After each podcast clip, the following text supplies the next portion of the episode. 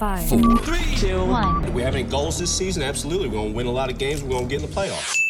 Today on the Bears Nation podcast, Kevin and Kellen sit down with Chicago Bears Super Bowl champion, the one and only Tom Thayer. Yes! Tom will let you know how the offensive line is really doing. See you in the Super Bowl. It's Kevin Lapka. It's Kellen Gerenstein. It's the Bears Nation podcast. Podcast. Powered by powered by powered by Bet Bets. Bet Stamp. Okay, guys, show us what you got.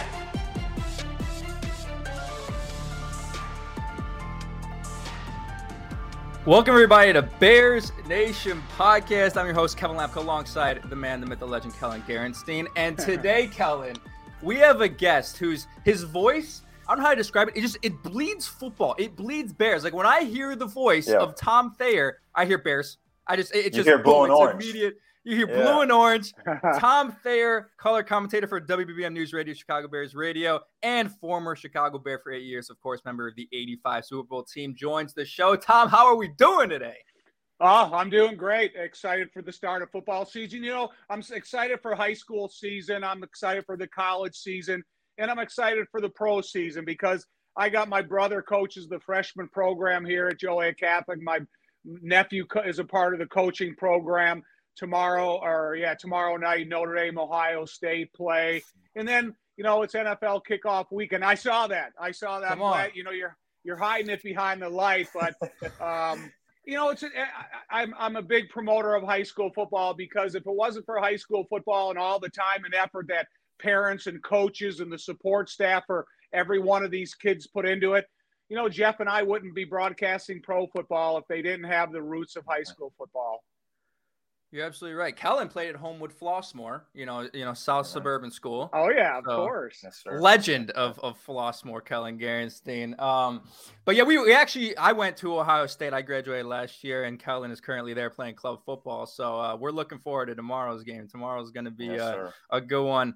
But uh, we do have the Bears coming up soon in just you know about nine days. I can't believe it's so close. Tom, this is going to be your 17th year. Is this your 17th year doing Bears radio now?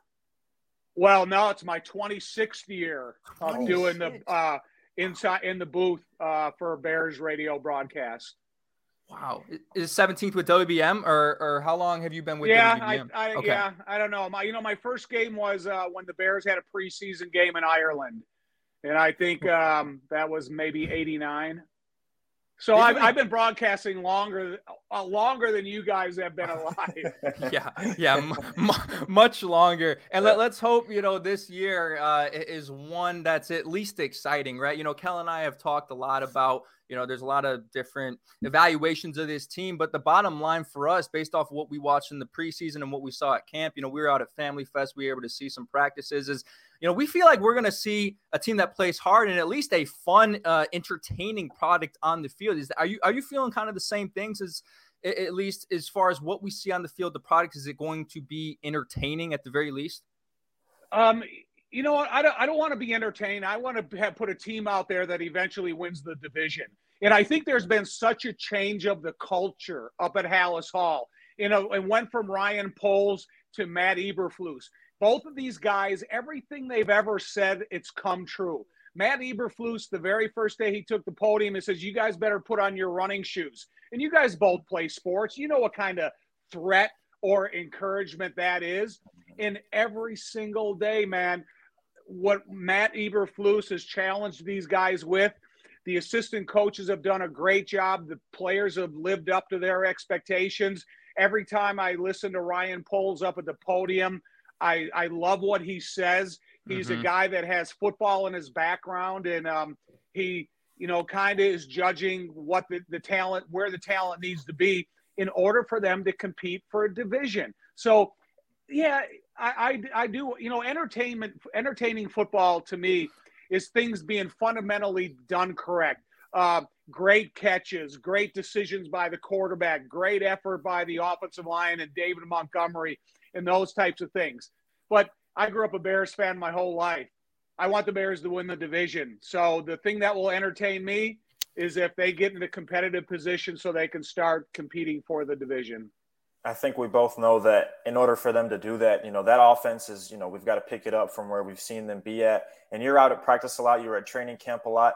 Do you think that the offense that Luke Getsy has built and the, the design of it is really suited towards Justin Fields? And can we see them take that next step uh, and at least compete for a division, if not this year, then maybe next year? You know, Kellen, I, I think Justin Fields is really going to benefit from Luke Getsy the most because, you know, when they drafted Justin Fields a year ago, they already put together an offense that was going to best fit Andy Dalton and uh, and Nick Foles. So now this is an offense since Luke Getsy's got hired, he kind of, in you know, um, discovered and investigated the traits and the athleticism of a guy like Justin Fields. And then how do you incorporate his athleticism and uh, everything that he can provide for an offense into the offense? And so it was a developing relationship. So going there through OTAs, mandatory minicamp, every day at training camp, you kind of saw this partnership develop. And Luke Getsy is a no nonsense guy. So it's not only how does it affect Justin, how does it affect the receivers? How does it transfer to the tight ends? How does it affect the offensive line? In making sure that Luke Getsy and Justin Fields are on the same page. And I like the fact that I've seen throughout the preseason that Luke Getsy's on the sideline. So as soon as Justin comes off the field, they have eye contact, they have facial expressions, they able to look at that slides on their tablet now, this is what I'm seeing on first down. This is what I expect on third down. So I think the transfer of information from the source and Luke Getsy to Justin Fields, it, it allows Justin to feel more confident and more positive. And the first time they were able to game plan was the Cleveland game this past week. And I think you saw some of the results when they do have a you know point of emphasis against their opponent in the vulnerabilities their opponent is showing them.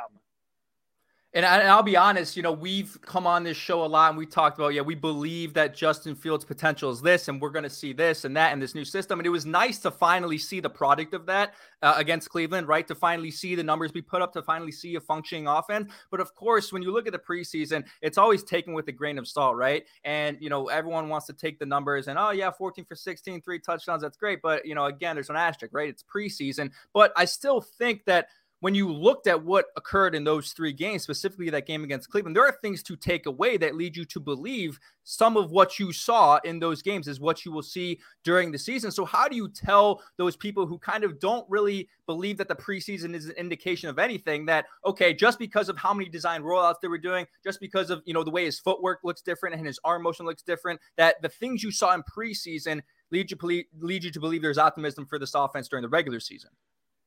You know, yeah, Justin is a point of emphasis in where this offense can go and how successful it can be, but he's not a one man show. I think mm-hmm. when you look at the determination that David Montgomery runs with, being complemented up, front, up front by a really aggressive run blocking scheme that they've inserted here, where they've called this outside zone, but it has a lot of other factors and effects in this offense. You think of what Cole Kmet can be and what Darnell Mooney and the rest of these receivers can grow into. So, yeah, it is the Justin Field show just from the point of view of the quarterback. However, all these other complementary pieces, man, I'll take Montgomery with any running back in the league. Mm-hmm. I know what Darnell Mooney is if he can be complemented by a couple other receivers. If they can get Cole Kmet active in this offense in the red zone, more, more most specifically, then you're going to see the different, uh, you know, parts of the this offense become building blocks for mm-hmm. Justin. And then you think, you know, Justin has the athleticism to extend that protection by a half a second to one second to one step. Now, if you're a receiver that you realize, man, if I can get open when Justin's scrambling, he's got great long ball accuracy. And so I, I think that, uh, you know, Justin and his traits can complement the guys in front of him, and they're going to have to complement Justin as, as much. I want to ask you about the O line as a whole, but I think one specific player that everyone wants to know about, probably besides Teven Jenkins, is Braxton Jones. That's the guy that's protecting the blind side of our future franchise guy. And have you seen the steps that you wanted to see from him as far as when we go to OTAs to training camp to actually getting under the lights? I know we hold, heard Ryan Poles talk about that yesterday, and they're really happy with him. Are you really seeing what you want to see from a fifth round pick that we're asking to start you know, and protect this guy uh, versus a lot of criticism that the Bears are facing. They're saying that we're not protecting Justin Fields. He doesn't have the weapons. Do you think Braxton Jones can be that guy that really silences that and puts Ryan Poles on the map as a guy who really knows how to evaluate football players? Yeah, I, I do. You know, there's a couple ways. You know, they're going to run probably a lot of 12 personnel, 2 mm-hmm. tight ends, one back. So they have a just a security blanket before they go out on a pass route to help, you know, the offensive tackle, just give him a hand of security. But the thing that I like most about Braxton Jones is he's a super intelligent guy. And his intelligence carries over to the podium and into football. In my offensive line coach, when I was with the Bears, who's a Hall of Fame player, a Hall of Fame coach, and Dick Stanfel, he always says, Look, I can't coach you every play. You need to coach yourself. Mm-hmm. And go mm. back and listen to some of the interviews by Braxton.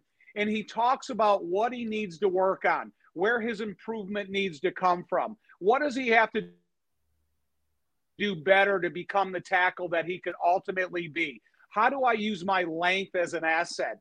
And then you think of go. I got Cody Whitehair right here next to me, and this dude is a rock. He's probably coming off the best training camp I've ever have I've ever seen him have since he's been here with the Bears. So is he going to come out there and play like you know Orlando Pace week one of his regular season career? No, right. but can he develop strength in attitude, in diet, in weight room, in uh, understanding the offense better and help himself? Yes.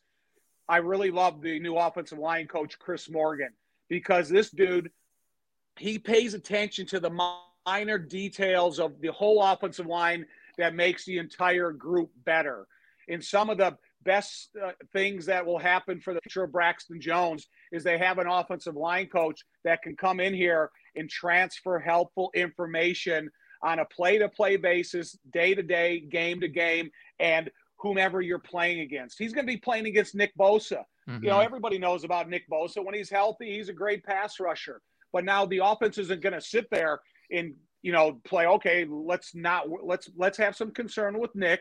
Let's run the ball at him as much as we can and make him absorb some of the abuse. So yeah, I'm I'm all for it for what uh, you know what he can provide for this offense and the, and what he can grow into be.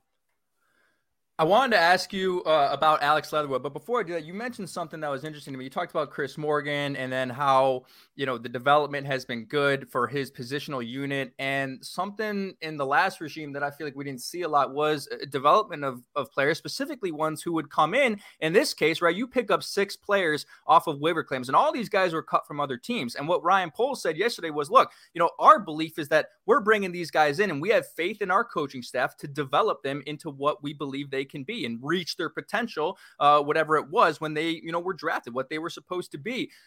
Being, you know, at camp and seeing how this coaching staff operates, have you seen their ability to develop players as, as you know, a, a pretty good trait of the coaching staff?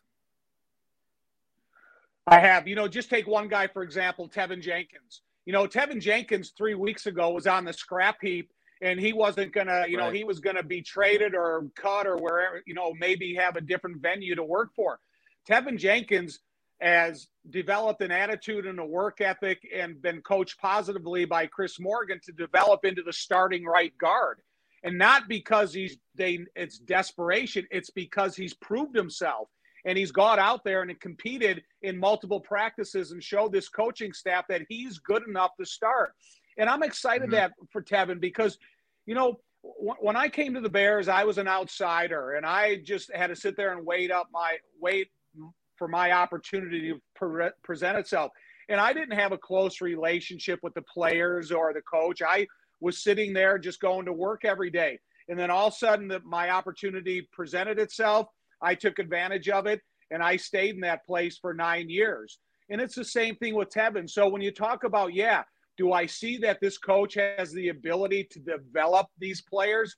I like the recognition of Ryan Poles saying, okay, if he doesn't fit at right tackle, how is he at right guard? Let's investigate mm-hmm. that. And then he comes out there and proves that he can play that position at a high level. And, you know, for me as a Bears fan and the next offensive lineman, I'm excited to see him uh, earning that opportunity. Yeah, I, am excited about the offense too, just to see what they can become. But I'll move on to the defensive side now. Me and Kevin have talked about on this show before that I, I've said I think the defensive line is one of the more underrated units on the team. When I went to training camp, I thought there was just a lot of juice in those drills. Those guys were real fired up. Al-Quadin Muhammad was playing really well. Obviously, we know about Robert Quinn, who you know could potentially be a Hall of Famer. And then we've got two really two young guys behind him. I was super excited for the Dominique Robinson pick. So tell me what you think about that D line on the other side of the trenches now. Well, Kelly, you know you're looking at because the guy that's impressed me the most is Al-Quadin Muhammad. You mm-hmm. talk about a defensive end that has instincts of everything he can face. Is it a run at him? Is it a run away? Is it a play action at him? Is it a bootleg to his side, bootleg away? He digests information instantly, and then he's got the hustle and the work ethic to either give chase or disengage with the point of attack lineman. So I really, really like what I see out of him. And then, yeah, we know what Robert Quinn's capable of. The dude is a pass rusher unlike any others. I always think in my mind, if I'm an offensive lineman and I'm getting ready to set on a pass protection re- responsibility against Robert Quinn, I don't know where my aiming point would be. And I think it's equally as confusing to the offensive lineman he faces. And so this system is, I think, really benefits those two guys. And then Dominique Robinson, man, his upside is unknown right now because he's as, as good as athlete at that position as I've seen in a long time. But when I was here in the 80s, Buddy Ryan told Richard Dent, until you learn how to play the run, you're not going to play defensive end for me. And then he learned how to play the run and developed into a Hall of Famer. And I think that's kind of similar to Dominique Robinson. You can't be one dimensional because you're so athletic. You got to be able to do it all.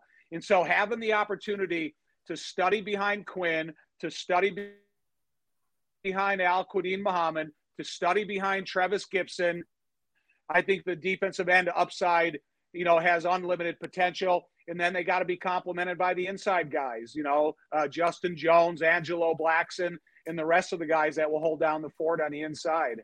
I like what you said there about Buddy Ryan saying that to to to Richard Dent. What is that? That makes me think. What's what's the best thing a coach ever told? Like the one thing that stuck with you the most that a coach told you that you know you just never because there's certain things as athletes co- coaches will tell you something and there's certain mantras or certain phrases that you'll never forget. Right? You you hear it and you live by. It, you'll never forget. What was something you know, specifically from a Bears coach from being on that team that that they told you that you just, you know, it stuck with you, you'll never forget it?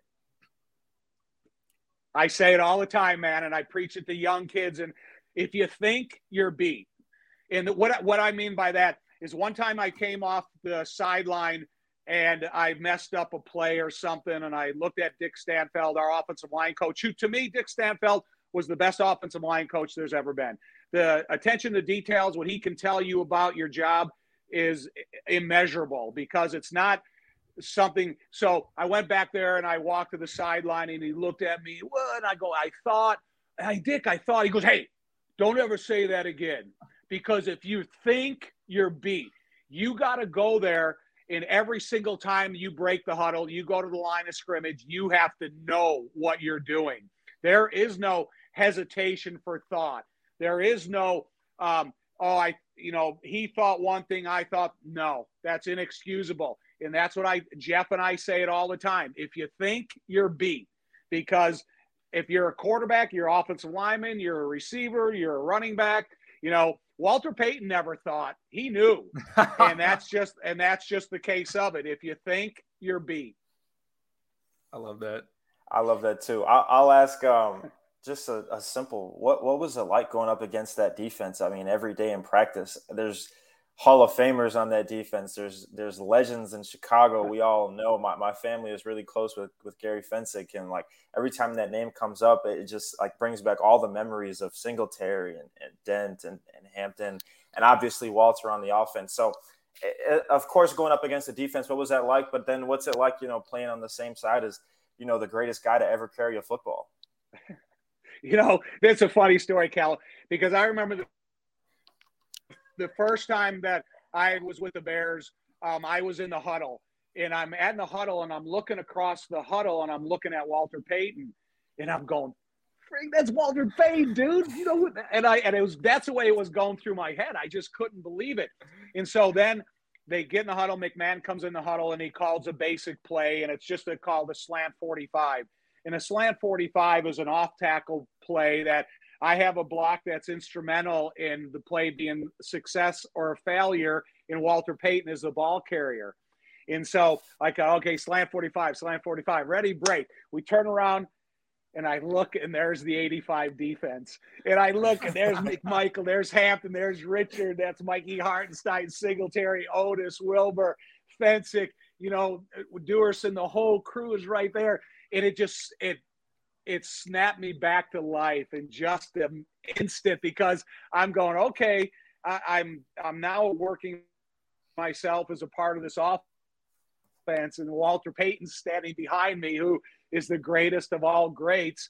But you break the huddle, and you know what it's like. You break the huddle, you go to the line of scrimmage, and all of a sudden you got Hamp and Ming are just frothing at the mouth, just ready to make us look bad. So it was it was a dose of reality from the instant they called the play to breaking the huddle to go to the line of scrimmage, and then realizing what you have to try to accomplish against that team, that defense, with all, all the surrounding parts in place. On the slant 45, were, were you successful on the play? Did you make the block? Was it a successful play on that slant 45? Yeah. yeah? Okay. Yeah, it, it was, but but uh, it was it was a it was a working combination block. So I was working with Van Horne, the right tackle. Mm-hmm. We get movement on the defensive end, then we work up to the second level, which was Singletary. So, and it's a drill called nine on seven. So when we are going in line of scrimmage, the defense knew that we were running the ball because that's just the period that you were in. But um, because you know you have Ditka on the offensive side of the ball, you got Buddy Ryan on the defensive side of the ball. These two guys are going at it. Buddy wants his defense to look good. Ditka wants his offense to look good. So it was the real deal. It was live football. It wasn't. Uh, there was no joking around. So um, it's not it's not like Walter would have went for 75 yards. We were out there trying trying to get you know four yards of carry for Walter, and that's what you know that's what we were efforted to do. We uh training camp's wrapping up here. What's the best training camp story you have from, from that time? What, what are some of the best moments that, that you've got from training camp with those guys, whether it be off the field stuff or on the field stuff? You know, there's memories that stick out. Just just a couple memories, and then we'll get back to other Bears things. Uh, you know, probably you know the practices were so serious, and we went we went to my first my first training camp with the Bears. We went 22 straight days of doubles oh. every day in pads with conditioning after every practice. Jeez. So then we we would go uh, we would have go to dinner and then we would have like a two and a half hour meeting at night and then we had a half hour of free time before bed check and we had like probably 35 of us had some type of scooters. Uh, you know, these Honda elite, these Honda 150s or 250s and stuff. And so from the time you got out of your meeting to bed check, everybody would fly downtown on their scooters because there were some bars down there and we'd all get together and go and have beers together. And no it was way. the greatest camaraderie of the day, but you only had 30 minutes. So it was almost like you bust downtown, you have beers, you relax, and, you know, it started all over again. So that that 30 minutes uh, every night. And the thing about it is the only carrot in front of the horse that Ditka would dangle in front of us is that if we had a great practice on Wednesday, he would cancel Wednesday night meetings. So that was our only time off, day off. That was our only reward. So if we did practice well on Wednesday, and then we had a couple of extra hours, then we would turn that town out. Platteville was Platteville was our stomping ground. That's pretty good, man. That's pretty it, good. Man. Um, I'll get back to current day Bears. As, as, as fun as that was, we'll, we'll, have to get back to that stuff sometimes because I could talk about 85 Bears or hear stories about them forever. But Kellen, I wish we were alive, dude. Every like I just I, know, I, I come I, I wish we were alive, man. I know. Would have been a great time. But I'll, I'll ask. So Kevin um, did an interview with Jaquan Brisker and Aaron Donald's trainer from Western PA, and um, he had some some great things to say about Jaquan Brisker. So I'll ask you about him and Kyler Gordon. I was a big fan of both of them coming out of college.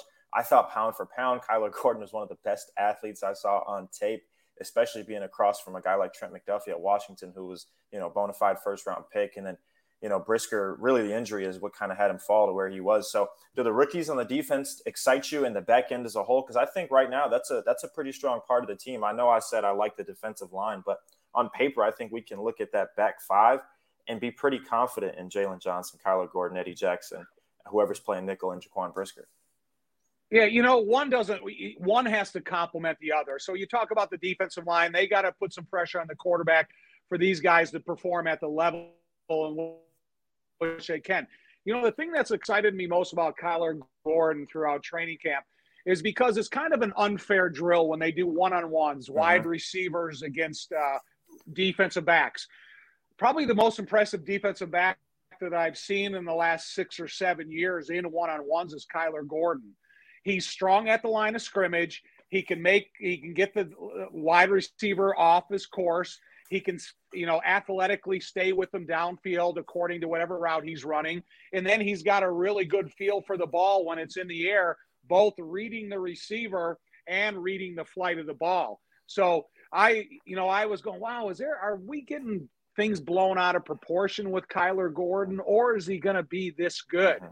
And Kyler Gordon is lived up to all the expectations that I've heard about him coming, uh, you know, coming into the mix.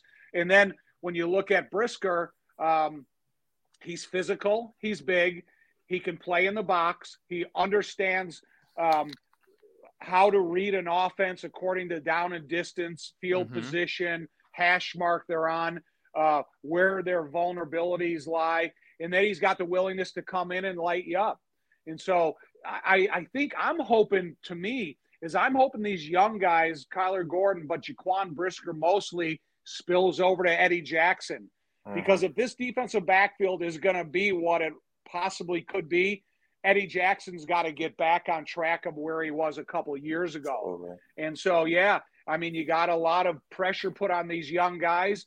But like um, Matt Eberflus says, I want to play young guys. And if these young guys can come out here and play like we expect them to play, then they're going to get their opportunity. Absolutely. I mean, Jaquan Brisker's trainer said he, he thinks he has the potential to be a Hall of Famer. Like he, he, he, and you know, of course, you know, you take it with a grain of salt. His trainer is, you know, obviously going to be a little bit more, you know, optimistic to to say something like that. But the thing that him, Kyler Gordon, the entire offense, the, the entire team have in common to me is they're all freakishly athletic. Like everyone on that team is extremely, extremely athletic. And I was going through it yesterday. I was going through the roster. I was thinking about it. I was watching some things, and I was like, I think I'd put this team's athleticism up with any team in the NFL. They're a Would fast football team. Yeah you know, you know, it's it's so different. You know, some of these guys, because of the transactions that have taken place in a couple days, I'm still getting to know. But I think there's about 19 guys around from last year's team. Mm-hmm. So that tells you a lot about what the uh, incoming staff thought about the athleticism of this team. And Kevin, you're saying it exactly right. I think the increase in the athleticism has, you know, the arrows pointed up. When you look at Nick Morrow at yes. the linebacker position and how well he can run you look at Roquan Smith in the will position, how well he can run. Uh, Kellen brought up Al-Quadin Muhammad, how well his, his instincts matches athleticism. What Justin Jones can do at that three technique defensive tackle. So I do. I think that the athleticism of this football team is completely different. But now what I got to see is I need Pringle to get back mm-hmm. in the mm-hmm. mix because if there was a receiver that showed me immediate explosiveness and had speed that could scare defenders, it was Pringle. So now he needs to get healthy and he needs to get back on the field. And all the other complementary pieces of Darnell Mooney at the receiver position, whether it's Pettis or whomever, EQ St. Brown, these guys got to come up and they got to be the type of athletes that we imagine them could be within this offense. I'll, uh, I'll, I will head off the field for this one because because me and Kevin we always talk about how I think most Bears fans do this, and I don't know if you know this time. I'm sure you do, but we mute the broadcast when we're watching on Fox or CBS, and everybody brings their radios down, and we turn to WBBM, and we have you and Jeff Joniak on. And like I said, you know, you two are, are the voice of, of orange and blue. So what's it like working with a guy like that? I mean, I have memories of hearing, you know, the Devin Hester returns and, you know, you are ridiculous. Like I have so many amazing, amazing memories that I just reminisce about them all the time. So tell me something good about Jeff Joniak. What's it like working with him and how fun is he? Because for us, he's a legend, but for you, he's your coworker. So tell us, tell us something cool about him. He, he's an amazing guy. He really is. And I'm, I'm so happy that his success, but nothing has gone under. He's the hardest working guy I've ever been around in my life. Um, the attention to details, the memorization of the names on a weekly basis, the time he puts up at Halas Hall to be in front of the players, to go to the open locker room, to we go to every single practice together and we sit at practice and we sit there kind of privately just watching every detail. We're fortunate that we get to watch the tapes of every single everything that goes on to make sure that we understand um, you know what they're what they're going through and, and being able to watch the games and everything so closely um, i just I, I admire him so much because you know, when Jeff was being considered for the job, he wasn't the guy that was getting, you know, oh, you know, this is the guy that he deserves. And, you know, and there's other guys out there with bigger names with this type of market. Man, when they hired Jeff Joniak, they picked the exact right guy. Mm, yeah, and I am admire his work ethic every single day. Um, and it inspires me because there's times where I'm going, okay, I know football. I've been around the game my whole life. I study it a lot, but it's you know I want to live up to his broadcast expectations because he wants a perfect broadcast, and uh, you know that's what that's what he expects out of me because that's what I see out of him. Absolutely, and it it is perfect, man. I like I'm telling you when I hear this voice like again, Kel and I, we're both in our early 20s, man. So, you know, I'm talking about like I'm 11 years old. Mom's driving me back from the grocery store. We're trying to get back before noon. We're listening to pregame on the car radio, and I'm hearing Tom Thayer, Jeff Joniak chop it up about Bears versus Packers, and it's just oh, it's electrifying. You know, I, I, I absolutely love it. But you talk about work ethic, and you know, we hear a lot of stories about this team and this coaching staff. And, you know, there was a lot of stuff during OTAs about Darnell Mooney and Justin Fields, and they, they couldn't get each other out of the building and they would, they would have competitions, right? Who could stay in the building the longest to like keep doing prep. And I, I just feel like this team in general, like, like they really want it. I feel like the work ethic is there. And obviously that's necessary for any team that wants to be successful. Just being at Halas Hall and seeing it firsthand, you know, we've heard the stories, but can you attest to that work ethic that this team has?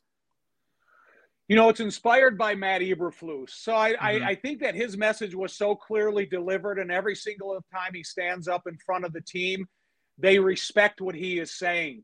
He's never tried to, there is no gray area. Um, and I think that the players respected what Matt was delivering. And so they wanted to work harder. They were inspired by what his me- the me- message he was delivering and how prepared they wanted to be to make this a, a better football team. But you know, Darnell Mooney, that dude's different because he's never, it's always about what he can do to be better, to get better, to improve, how he can work alongside Justin Fields to get to know each other better. So there is no, I thought, because they know. And that's what getting back. Uh, there is no thinking between the two. They know each other. And so, um, I think when you have young guys on the team like Justin and like Darnell Mooney, and they work so hard and they put so much time in there. And you know, it's nine o'clock on a weeknight in the off season, and Darnell Mooney is still in the Payton Center catching balls from the jugs machine or getting you know Justin to throw them. You know, it just it just doesn't happen a lot. And when I was playing with the Bears, we didn't have this type of facility to go and work on an indoor facility and put all this effort. But when you see these young kids that are so attached to wanting to be successful, man, it's cool to see because um, their work ethic is infectious and it spills over to the young guys. And so when you got a Darnell Mooney and a Justin Fields, and then you got Kyler Gordon and Jaquan Brisker, and all of a sudden they see two of the most um, serious uh, veterans on the football team and their work ethic, you know, they they're inspired because of it, and they know what mm-hmm. it can mm-hmm. ultimately mean. I'll uh, I'll ask about uh, the glue guys on this team. Me and Kevin, we we did a, a, roster breakdown of the 53 the other day, and we were kind of shocked that Mike Pennel made the team. But when I went to training camp, they you know everyone's like Mike P's the funniest guy on the team. You know they put it on TikTok and all that, and he's just the guy that brings the juice. He's hyping up the fans. Um, is there a guy on the team, if it is Mike or if it's someone else, you think that just he's the one that makes the other 52 better, or he brings the juice to practice, or he makes everyone enjoy playing football? Because I know it can get tough. I know sometimes that they get burnt out. So is there a guy that makes every day going to work fun for this team that you see, maybe besides Eberflus? Um, yeah, you know, a kind of an understated type of seriousness is a guy like Cody Whitehair. And Cody and mm-hmm. I were doing all access a couple weeks ago. And early in training camp, it might have been day three, I saw him, he was being given a Veterans Day off. And I go, Cody, you know, and all the time I've been here, I've never seen you take a veteran day off. He goes, Yeah, I never had one. He goes out to work every single day.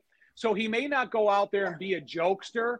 He's going to go out there and set the example to the other guys that you have to come out here every day and work, especially if you're trying to get an offensive line to gel together. And so that's the process of uh, work that you have to have. But, you know, you have the guys on, uh, the the defensive side of the ball, like you talk about Pennel and stuff, that are are fun guys that have a little bit of more uh, juice around because that's that's the way defenses work. But um, I think this was a big group of guys that were you know really trying to get to know each other, and the expectations that Matt had for them was so high that there wasn't a lot of nonsense. It was always about going out there, working hard, and getting better. And uh, you know, I think, um, you know, you get a guy like Cole Kmet, you have this high expectations that are being thrust upon them. You can't go out there and kind of jack around. You got to go out there and, and put it on the field every day. Absolutely, Tom. We know we got you got to head out of here soon. Uh, you know we got football nine days away, and we know your enthusiasm for how, how much you're looking forward to football. We're so close, we can taste it, man. How, how much you looking forward to that first game against the Niners?